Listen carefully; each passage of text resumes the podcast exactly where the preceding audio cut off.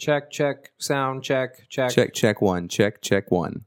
Hey, Eric. Yeah. Did you know Hitler forbade American comic books in Nazi Germany? That doesn't shock me. Doesn't shock me in the least. But you know what he did love? He loved Mickey Mouse. The fair loved the Mickey Mouse. Can you imagine that? Yes, we will all watch the mouse. We will all watch the mouse and we will enjoy it. But not the duck. The duck is quite foul.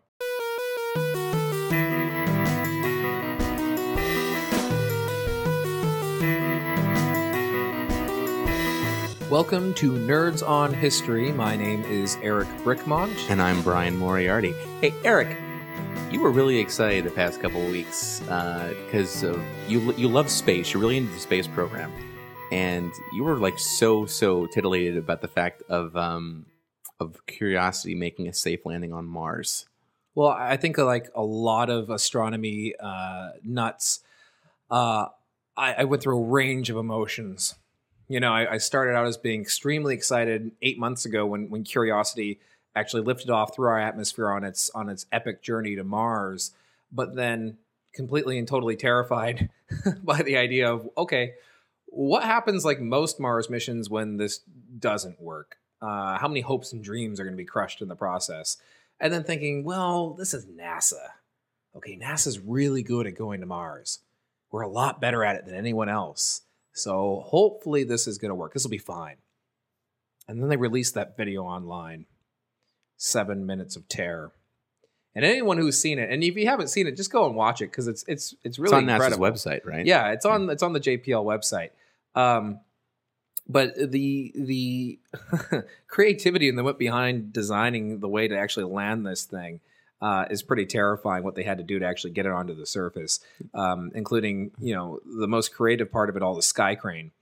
Which after it goes plummeting through the atmosphere six times faster than a speeding bullet, uh, it now has to come to a very quick stop and very gently put this extremely expensive piece of machinery down on the Martian surface. What was the speed? Because they said they had to do it. It was like, it. I was hearing the numbers. I was like, I, I, was I don't shocked. remember off the top of my head, but it it, it was it like is, thousands of miles per yeah, hour. It's it's ridiculous. It's like um, I think they were hitting Mach four or five once they yeah, once and they had they to go hit. to like just a gentle, almost almost idle. Basically, I, I think the best analogy I heard was it was like going um, sixty miles per hour on the freeway and then going to a complete stop within six inches.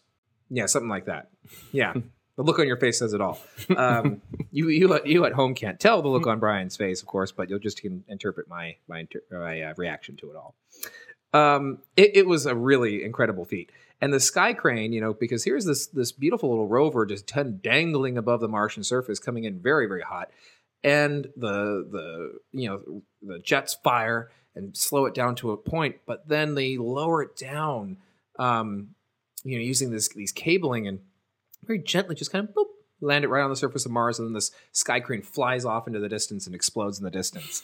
And it's so cool because they actually caught it on uh, on film. They or, or not film, but they got a picture of it, uh, and you can see in one picture this giant plume of Martian dust being thrown up in the air by this crashing sky crane. And the next picture, it's all gone. It's all quiet and calm.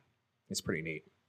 That is really, really just the way you were describing it made it made me very interested in it. And this is history in the making.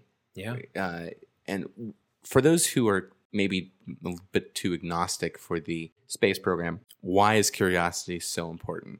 Curiosity is the, the accumulation of so much effort and hard work that's gone on uh, in the past fifty years to take man-made objects and actually get them to the surface of Mars and perform some real serious scientific research in the hopes of discovering more about this very iconic planet that has been uh, a, an important part of who we are as people, as as the human species, since you know we really looked up into the sky and gave it a name, you know, back in ancient times, and uh, it, it has um, you know just developed the imagination of so many people throughout the ages because it's so similar to our planet, yet it is so completely different. And of course, it, it always begs the question: was there ever life on Mars? Is there in some form life still existing on Mars? And what does it mean for us if we actually discover that to be true? What does that mean for us as a as a species? Now we have to reflect on ourselves and acknowledge the fact that Earth is not the only safe haven in the universe. It is not the only place that life can develop. And that uh, that's been, you know, pretty exciting to think about for a long time now. Now, you were telling me, correct me if I'm wrong here, you said that Mars was like one of the first other planets that we we recognized, like that a civilization was actually able to recognize just by looking in the sky. That's right. There are um, certain planets, of course, that are much closer to Earth that are, you know, we can observe up in the heavens and be able to see and check, track their planetary movements, right? So the Greeks, of course, were, were some of the first to to um, create a science around it, so to speak. The ancient Egyptians did recognize them, as did the ancient Mesopotamians, and wrote about them, um, but they never had developed as serious an observation around them as the Greeks did.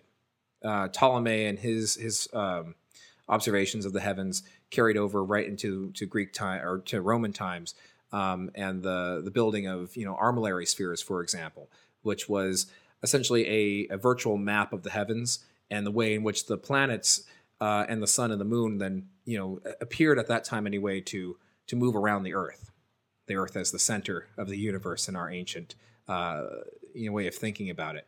We now know that to be quite a bit different. Of course, our Earth is one of many planets that actually you know, orbits and revolves around the sun, uh, and we exist in a much, much bigger universe than we right. we thought we did even just you know one hundred years ago. Yeah, and it wasn't until Galileo that we really had a, a, a fairly solid theory that really deflated geocentricity.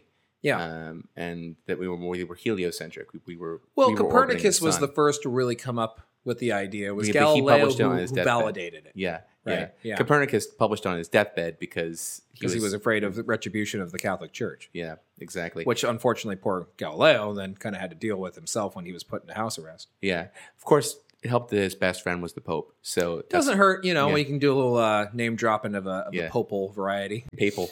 Papal. Whatever. Popal, papal, potato, potato. Yeah. It's a history show, not a grammar show. Yeah. So, uh, um, you know, to us, we don't think about it too much because we have so much other material to distract us. But to the ancients, the stars was kind of like, I mean, we had, of course, mythological stories and things like that, but a lot of them were tied into the stars. They tied yeah. were tied into nature. It explained how we, how things came about. And, and Mars was definitely a part of this, right? Yeah, I mean, ancient observations of Mars, it was, it was pretty unique in the sky because it was noticeably different than other other celestial uh, objects, right? It was noticeably red, um, and it had predictable movements, as did all the planets at that time, uh, or now even. But you know, it was it was predictable to kind of see them. And in fact, the ancient Greeks and the ancient Romans associated its red color with their gods of war. Uh, in fact, the word Mars is the name of the ancient Roman god of war, so there's a pretty yeah. obvious tie-in right there. Yeah, it's actually interesting. Um, we have a, I have a friend, and you're about to get your shout-out, sir, uh, whose name is Marius, and the name Marius is derived from basically saying, "Of I am of Mars," uh, and Mars was also it was a name almost for like man. This is this mm-hmm. is man. Yeah, exactly. You know, in his most masculine state. So. And, of course, we have Venus that kind of represents the woman. And so, of course, there's a whole very popular set of books out there, Men Are From Mars, Women Are From Venus, right? Which is really unfortunate for the women because Venus is a horribly nasty place to be. It's so ironic, wise. Isn't it? Yeah. You know, when the when the Greeks looked up in the heavens and they saw this beautiful shimmering point of light, they named it after their, their god of, of love um, and sensuality because it was so beautiful, so warm. And it sure is warm.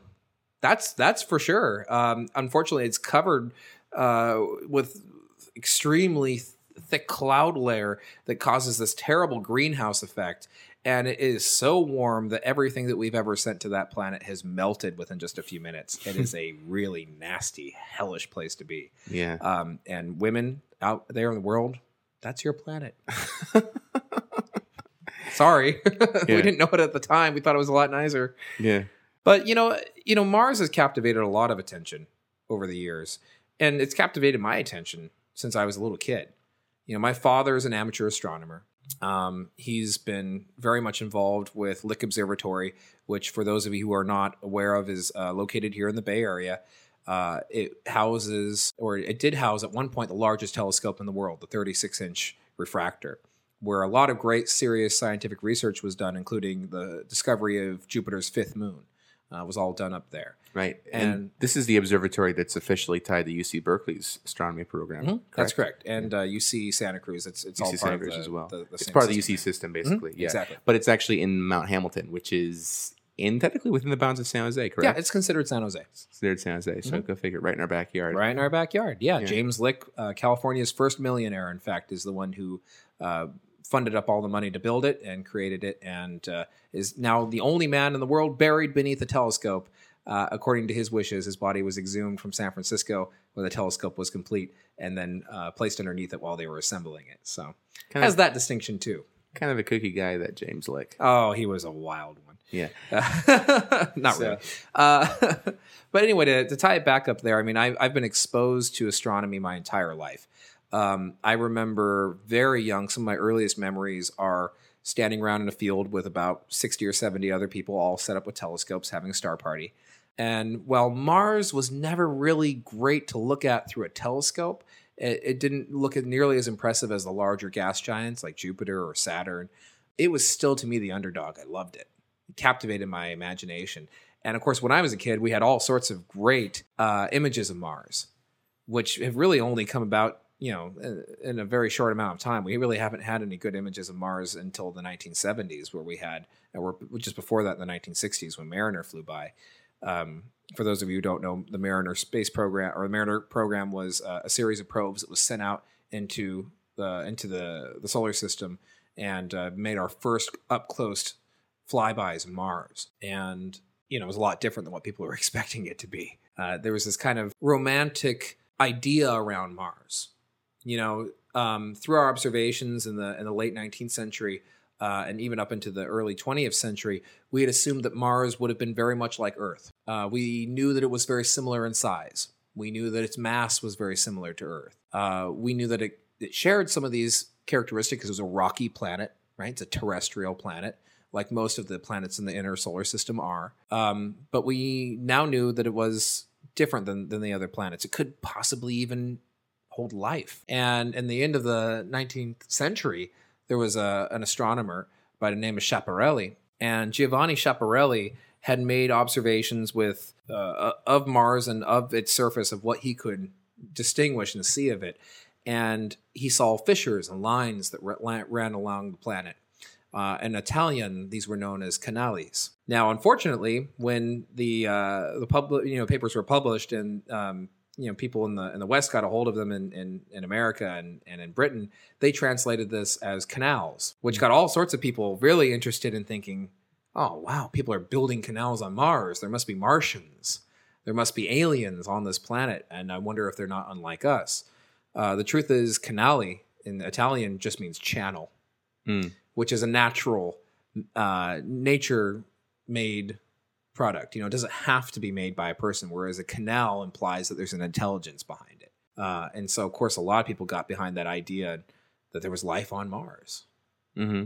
Yeah, it's fascinating. In fact, a lot of early, you know, literature around science fiction was very fixated on Mars.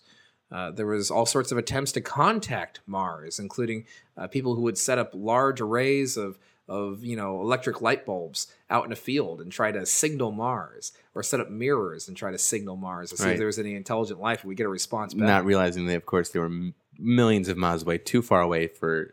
Uh, way too far Way away. too away for it to even show up as a blink. Yeah, you're a couple miles up, you're not going to even see it. Exactly. Yeah. Um, well, no, is it, give them the A for effort.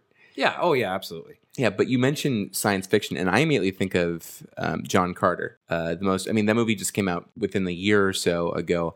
And I don't think it got the the the marketing it deserved, because John. I never, I never saw it, but my four-year-old is absolutely fascinated by it. Yeah. Well, did you know? Are you familiar at all with the Edgar Rice Burroughs stories? No, I'm not actually. Yeah, I'm not too big on them either. Um, too familiar with them rather. But um, Edgar Rice Burroughs was also inventor of Tarzan.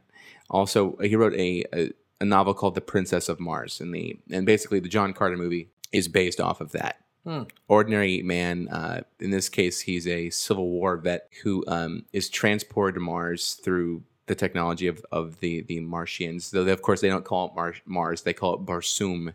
That's their word for their own planet. Um, and he ends up becoming a hero on this planet. But he ended up actually to bring this to our last episode, he has carries a lot of traits with Superman in that when he's on that planet, he has the ability oh. to jump further and faster, and he's stronger. Um, I was trying to figure that out because, like I said, I hadn't actually seen the movie, but I saw like the the trailers for it and the previews on, on yeah, television. Which is why like you're wondering like why is he jumping over a monster that high up? Right, right, yeah, right. That's all ju- justified in the movie. But nevertheless, that was born out of what you're talking about, late nineteenth century perceptions of what we thought Mars atmosphere was going to be like. Yeah. You know? That's neat. I like that. Yeah. I didn't know that. What I mean, when I think of early science fiction and I think of Mars, I think of H G. Wells. Okay. And I think of The War of the Worlds. Oh, of course. Now, I can't, we can't not talk about that and how big of an impact that's had on our, our American society particularly, but really just twentieth century in general. Sure. And long before, you know, Tom Cruise ever ruined it, uh, just throwing it out there, it was it, it was notorious, actually. It was it was very well known for actually inciting panic. I, I believe when it first um, aired as a radio drama, nobody was informed that it would be leading in as a as a news bulletin that the Martians were invading, that they yeah. were they were they were attacking Earth, and everyone should run and hide yeah. and, and take uh, safe haven. Well, that and that just speaks to the brilliance of, brilliance of Orson Welles. No relation to H G. Wells. Um, oh, did I? I said H G. Wells, didn't I? You, you, well, H G. Wells is the guy who who wrote the book, The War of the Worlds. Orson Welles was the guy who, who oh, that's was right. the one who who. Who performed it? Created into the I think you're good. We'll, we'll we'll check this out later, but I'm pretty sure you're you're okay. Orson Welles was smart because what he had done is he had the lead-in was just a musical program, uh, and then he like did the like the abruptly, scratch abruptly yeah. stopped it, started a newscast. And you're right, there was no forewarning that oh, because usually at that time they're going to say, well, "This is you know, the radio theater sponsored by so and so tonight's presentation of you know the War of the Worlds," and that wasn't the case. It was the brilliance of Wells. He got you right in there. He got you right into the drama. And he freaked out a lot of people. Yeah, he had to make an apology. He had to issue an apology because like people were like literally like running in the streets. Exactly. Um, but I think that just speaks to to the validity of Mars. You know, the way that it captivates people, the the hold that it has on people. And even if you weren't a, you know, astronomer at the time, you had known of Mars, you had heard of Mars, and you believed it. You believed in the possibility that there was life on another planet to the point where if somebody came over the radio and told you, you didn't say, oh, that's garbage. They don't know what they're talking about. This must be some joke. No, you freaked out and you ran out into the street with your arms flailing around uh, and you were you were absolutely terrified by the idea. Right. And that's that. It doesn't just speak to the fascination with Mars. It speaks to something deeper, I think. I think it reaches into just the human need to see if there's something else like us right. out there. And we and that was a void that got filled with just the the the magic of the the sheer magic of the idea that there there was another planet that was like ours. But to bring it back to War of the Worlds, that's a that was a big deal because a lot of alien invasion movies have copied that movie repeatedly. Independence Day, I think, blatantly steals flat out steals from it. Except they use a computer virus, that not not a not a or not an vac- actual virus, not an actual virus. But I mean, come on, yeah, like it's not even it's not even funny. It's, sure, I mean, even M. Night Shyamalan's Signs uh, was a was a pretty big ripoff. Only their weakness was water, right? Really, you couldn't figure that one out when you landed on the planet that you were going to be allergic to water. Yeah, it's only like two thirds of the planet's surface. What's that? What's you know, that blue stuff? It only falls indiscriminately from the sky, and you know you got all these lakes and rivers and oceans. You yeah. know, what's that blue stuff? I I think it's just a different color of ground. It'll be fine. Maybe, what, what could okay, go wrong? Let's be fair. Maybe they thought the water was green and that the earth was blue, the ground was blue, and like okay, we'll stay away from the green stuff. We'll be okay. Colorblind aliens. Exactly. Yeah. Foiled their invasion plans. Anyway. But yeah, absolutely. People have tried to copy it for ages. And some people have done pretty well with it. Others, well, water. Yeah. Uh, anyway. In our kind of prep for the show, we were talking about how um, NASA's been trying really hard to get a manned mission to Mars. Yeah. Which would be unprecedented because we would actually be the first time where we would be able to set foot on another planet. But it takes like thirteen months to get there, correct? Me, correct? Or it, that's been, if it's if it's the right time of year. You were saying it can right, take quite a bit longer. Because, you know, we orbit elliptically. We don't orbit in these perfect orbits where we yeah. always are a certain distance away from each other. And instead. Mars also has an elliptical orbit. Right. Yeah. And so we were able to actually cross paths a little bit closer and sometimes than we are than others. Yeah. So it's it's a, there's times when it's more appropriate and when it's easier to actually get to Mars. Right. Uh, which saves on fuel, which saves on, you know, weight restrictions and all sorts of other things that, that factor into actually getting there. And getting to Mars is, you know, it's really tricky. It's no wonder why for a long time we, we've considered, you know, actually inhabiting Mars to be so far-fetched, because it's been difficult enough for us just to send, you know, little probes there. Uh, the Russians learned this the hard way back in the nineteen sixties. Uh, when the American and Russian space race to get to the moon really overshadowed a lot of what these other space programs were doing. But they were still very dedicated to get out there and, and learn more about other bodies in our solar system. So they sent out a lot of probes. Um, they sent out, uh, the Russians, particularly the, the Soviets at the time, uh, sent out the, the Mars uh, one M program and, and Mars one uh, and sent out several craft that failed completely to actually make it to the planet, or ended up uh, being destroyed while trying to enter into its atmosphere. Mm. Uh, that did not deter them, though, and it certainly did not to deter the United States, as there were several other successful flybys of Mars. Um, the Mariner program, for example, which I mentioned earlier, really gave us our first close-up look at Mars. And if you look at the photos now, they don't look all that hot. You know, they're not what we were compared to. When Curiosity landed on Mars, we had photos within minutes, and they were considerably better quality than we ever had back in the nineteen sixties. But it was enough to make out a lot of the features of Mars and realize, hey guys, this is not the the place for, for life that we thought it was. If there's going to be life on this planet, it's going to be darn hard to find it. Uh, and we're going to have to do a lot more research. It's not going to be as simple just to fly over and say, oh, look, there's a herd of Martian elephants with three trunks uh, coming uh, uh, on the mountainside there. You know, it's, right. It's not going to be that like that. It's going to be, we have to get down on the planet. We have to understand the geology of this planet. And then we need to examine it to find any signs right. of microbial life, or any former signs of microbial life, like right. fossils. Well, you were telling me that Mars is really essentially, it's a desert. Just that it's it's very dry and very barren. Barren, landscape. I think, is the best way to put it, really. Yeah. The Earth is unique. The Earth has a lot of really great things going for it that we take for granted. Uh, probably the most important is our magnetic field. So the sun that we have uh, idolized and, and looked at uh, as this powerful, life-giving energy source uh, throughout all of human civilization is actually a really, really radioactive and pretty dangerous thing to be living nearby. We are lucky because we have a magnetic uh, field that's generated by the core of our planet, the molten core, which is in movement. And this causes a magnetic field to be created. And it deflects and deters all the solar radiation that's being bombarded and burped out at our planet. Every time there's a solar flare or a coronal mass ejection, you get this uh, this massive burp of... Of, so, of solar radiation that gets thrown at us. And if it wasn't for our magnetic field, we'd end up looking just like Mars. Mars lost its magnetic field four billion years ago. And so it's possible that at one time, Mars was actually a pretty green place, that it looked very much not unlike a primeval Earth. You know, it would have had large oceans, um, or most likely actually, after studying the geography of Mars, massive lakes more than anything. Um, but it, it could very well have, have been a place that once allowed for life to exist. But unfortunately, that magnetic uh, field is gone now. Yeah, and four billion years is a long enough time where any possible relic of that would, would pretty much be gone. Um, though the, you've said that, though they've found fossils of bacteria uh, on on Mars, correct? Well, not exactly. Okay, so there's a big debate over this, and, and that's one of the reasons why we really need to go to Mars and check it out. Right. Because there are uh, meteor fragments that have been found on Earth that are believed to have been originally formed on Mars. Okay, came from the, the Martian uh, mantle.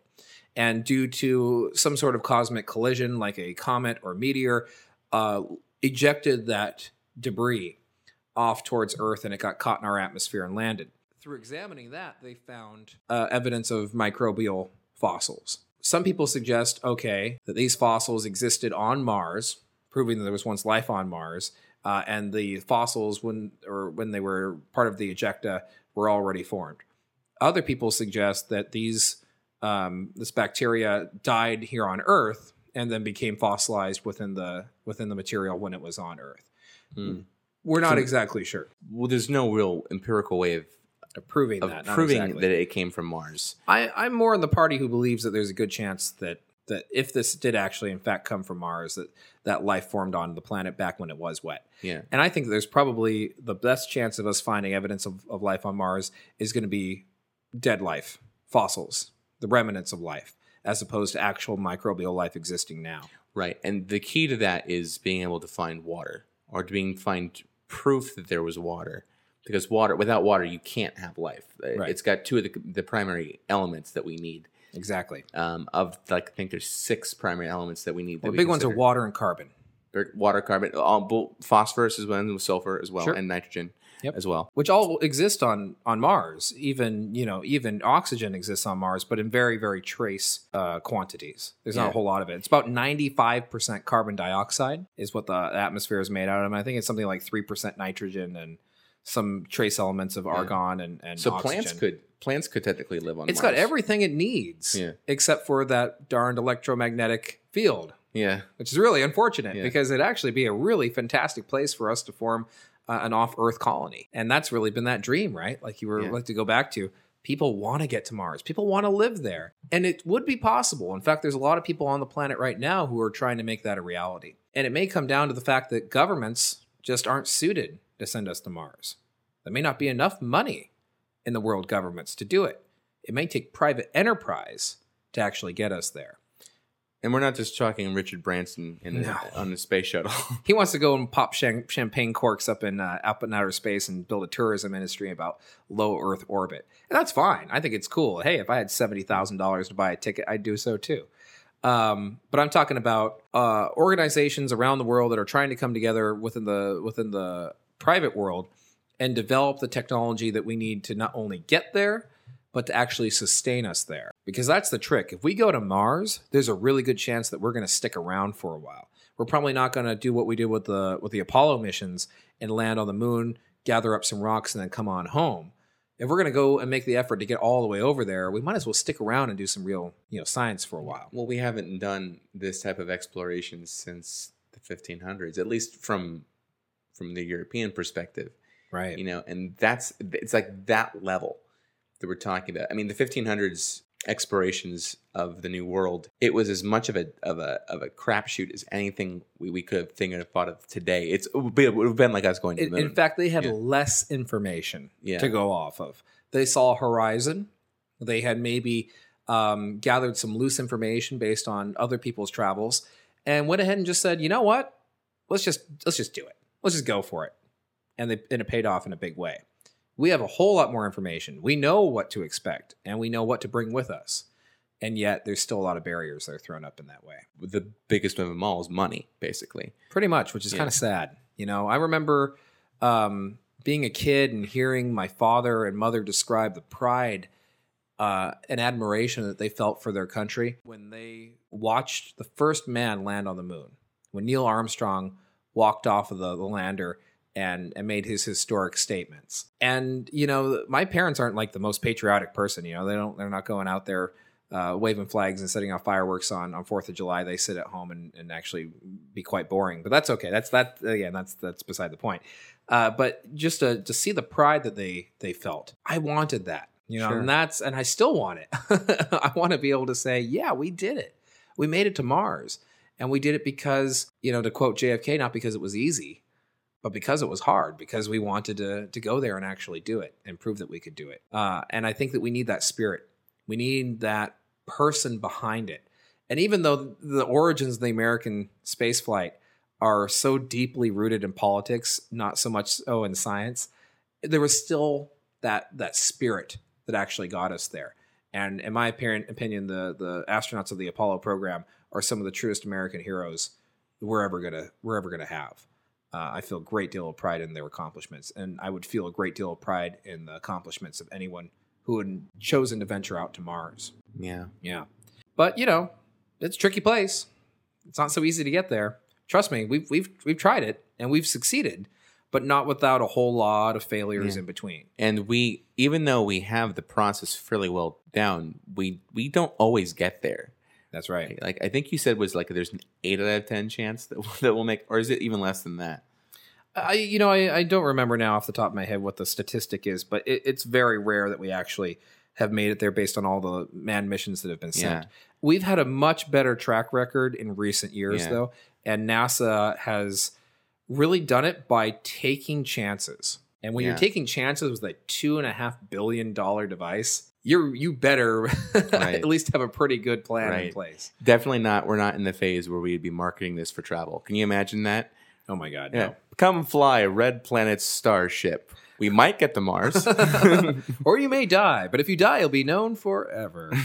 Yeah, I mean, it, it's been tricky. But you know, in in the nineteen seventies. We really renewed a lot of interest in Mars because we took those chances, because we sent out the Viking landers. And those were the first landers to actually send back color photos of the Martian surface. Mm. And that's the time that we realized that Mars kind of almost looked like Earth. It really wasn't all that different. The geology was pretty similar. In fact, there are deserts around uh, America and, the, and, and uh, North America that look very much like the surface of Mars. Yeah. Um, in fact, that's where NASA does a lot of its experimentation right. and testing of these well, devices. You know, I remember seeing a couple of these high-res photos that were taken a couple of years ago. There was a little bit of that breathtaking moment. It's like, this does look just like the rock formations you would see in a desert. That, that is definitely awe-inspiring. It also kind of awakens the paranoia, though, of some, because there have, just for as much as there have been people who want to praise the accomplishments of man, there are also a very, very small few who, despite all logic and despite all all evidence, will still deny the existence of, of an event actually taking place. And I'm, of course, referring to, to really two groups of people. One are the people who debate that the moon landing never actually took place, that it was a cover-up, it was a conspiracy to boost morale in America. And the other is um, the people who still, there are still people who believe that the Earth is still flat and that everything since then has been a cover-up. Uh, all the pictures, all the pictures of Earth from space are forgeries. And I'm sure there's somebody out there who has seen is like, oh, those are just like, those are computer generated. Those are, those are, oh, those are from this. See, this is a picture of this in the Arizona desert. It looks just, it looks kind of like this, this picture from Mars. It's, it can't be real. It can't be real. Okay. I just opened up a big fat can of worms. Big old fat can of worms. This goes back to my very strong belief that the people who went to the moon, who landed on the surface of the moon, and every single person who gave up so much of their lives back here on Earth to design the technology and to organize it and to keep them safe on these journeys, each and every single one of them deserves my respect and admiration. And every person who tells me that it that it was faked, that it isn't real, you want to slap them, pretty much. Slap, I think, is is far too light.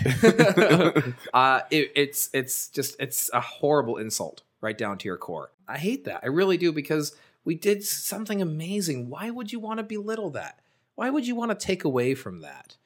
And you really you you can't deny it when you when you actually hear the recordings that were made, when you hear the excitement and enthusiasm and the voices and the nervousness and the intention and everything that went in to to these people's emotions while they were doing these things, you you can't deny it at that point. And I know there's some great actors out there, right? And they say, oh, well, they just picked some great actors. No, they picked test pilots. Yeah. They picked people who were willing to put their ass on the line because it was a job. That's what they mean by the right stuff. Okay, that means that you cannot be shaken.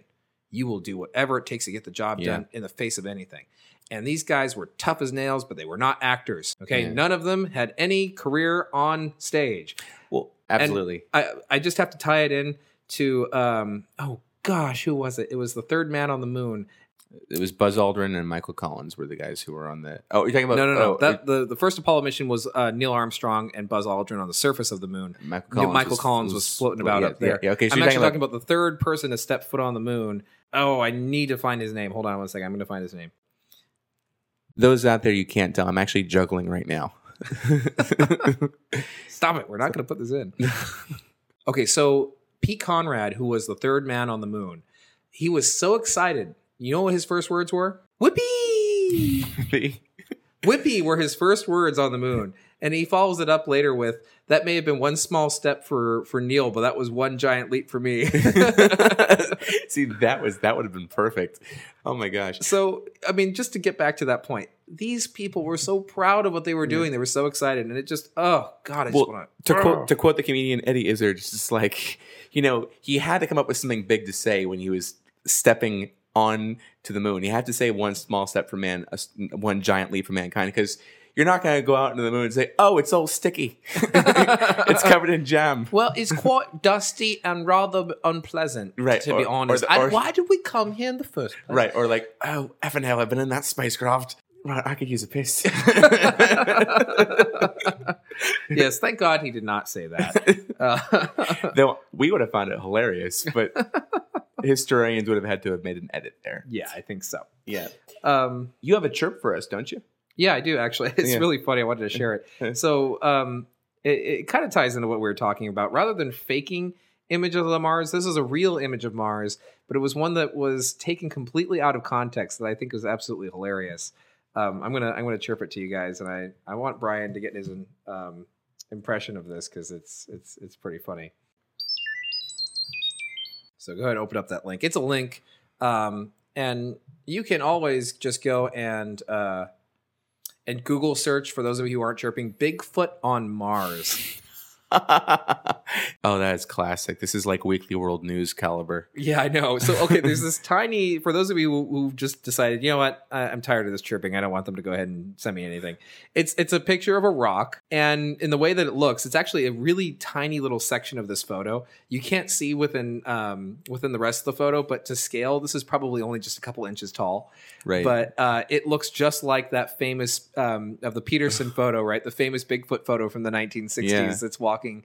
Uh, and it's, it's hilarious because it actually went around the internet for a little while and before anyone realized it. They're like, oh my God, see, there's life on Mars. Bigfoot's Bigfoot on is, Mars. Bigfoot's Martian. That's classic. And, you know, it's funny because there was the other very famous one that went on for a lot longer that some people are still believing in, and that's the face of Mars. Oh, yeah. I was going to ask about that. So the face on Mars um, is actually a whole uh, – it's a shadow play. Is all it is. It's a, it's a mountain. And the way that the features are and the way that the shadow was cast when those photos were taken make it look like a face. There's no actual face on Mars. And we can th- thank the, the Mars Reconnaissance Orbiter for giving us actual, real, nice, detailed photos of this exact same mountain. And you can completely tell it's it's not a face at all. Sorry. Mm.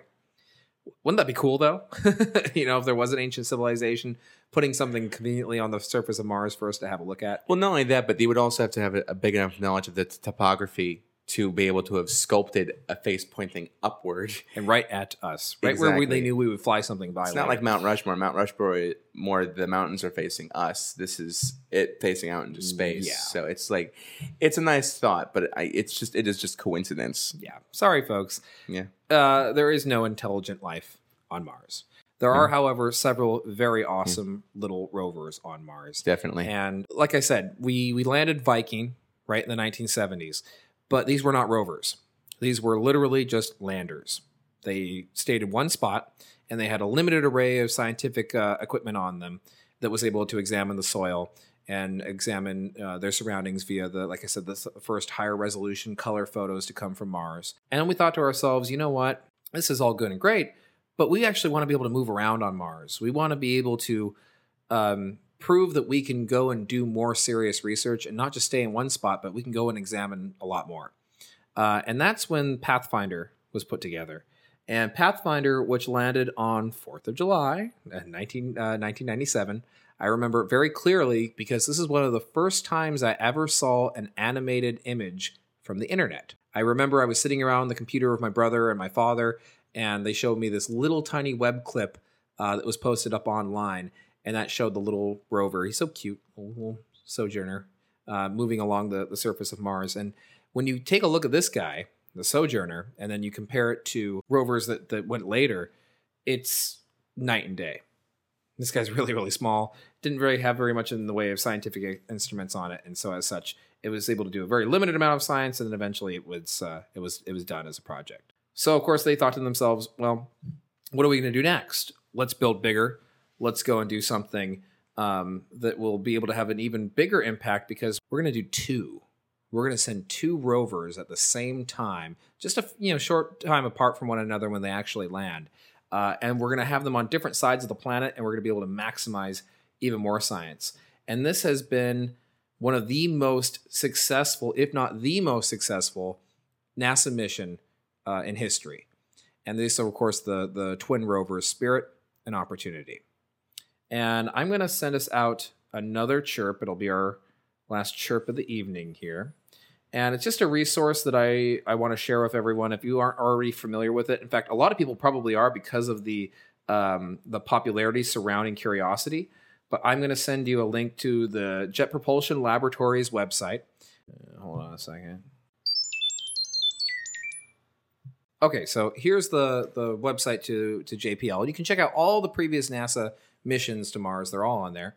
And Spirit and Opportunity were only expected to actually do their thing for a pretty short time. Sure. Uh, for just a couple of months. They really weren't expecting them to last for the six and eight years respectively, which is absolutely incredible when you think about it. Actually, wow. It's the other way around. I think Spirit is still the one going. It was Opportunity that, that um, got uh, stuck. That's crazy. Yeah, and they've just been going for years, and they've been doing so much impressive work, and it proved to everyone, especially in the government, that we we could do this now. We could successfully get to Mars. And so that's when they, they doubled down and created Curiosity, which is essentially an S U V on Mars. It's the size of a of a small sports utility vehicle, and it's got all sorts of really very cool, very impressive equipment on it, and it is powered by plutonium, whereas the other rovers were all solar powered. And the problem was during the winter, these little guys just didn't have any energy, so they kind of went into hibernation mode and then would be reactivated later in the spring. With our friend Curiosity, it can keep performing all the time. Uh, and theoretically, this plutonium could keep it going for a really, really long time. Uh, it's just a matter of, you know, whenever the the mechanisms on the device start to start to wear out. Maybe by that by that time, we'll have someone there to fix it. Wouldn't that be cool if we did a service mission to Mars? Yeah. To go rotate Curiosity's tires. Got to do a realignment of Curiosity here. It's going to take about four hours. Just sit down, read a magazine. That would be really, really cool. It would be. How do we want to close this? That's a good question.